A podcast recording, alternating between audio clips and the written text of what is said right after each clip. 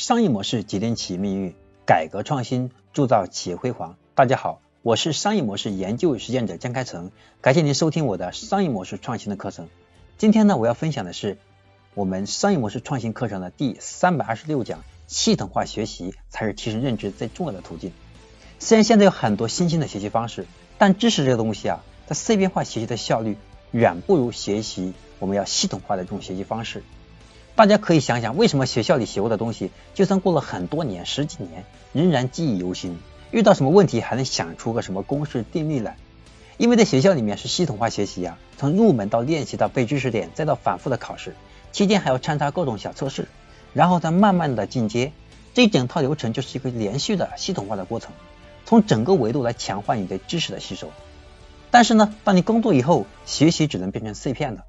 你用几分钟看到一个知识点。过一会儿要处理老板发过来的各种邮件，还有同事给你提供的一大类的要办的文件，所以我们的知识和工作它没有形成关联性，所以这个知识就变成碎片的，没有好的应用场景。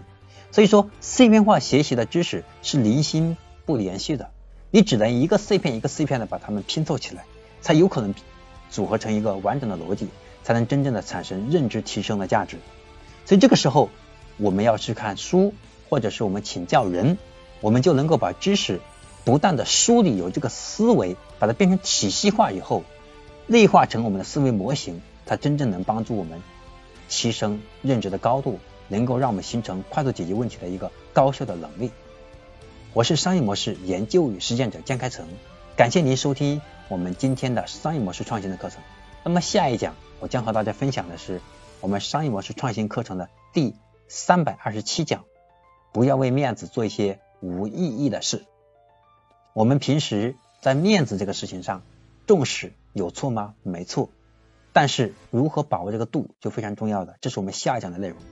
我是商业模式研究与实践者江开成，感谢您的收听，希望您能够把我们的课程分享给更多的朋友，与你一起共同成长。我们下一讲再见。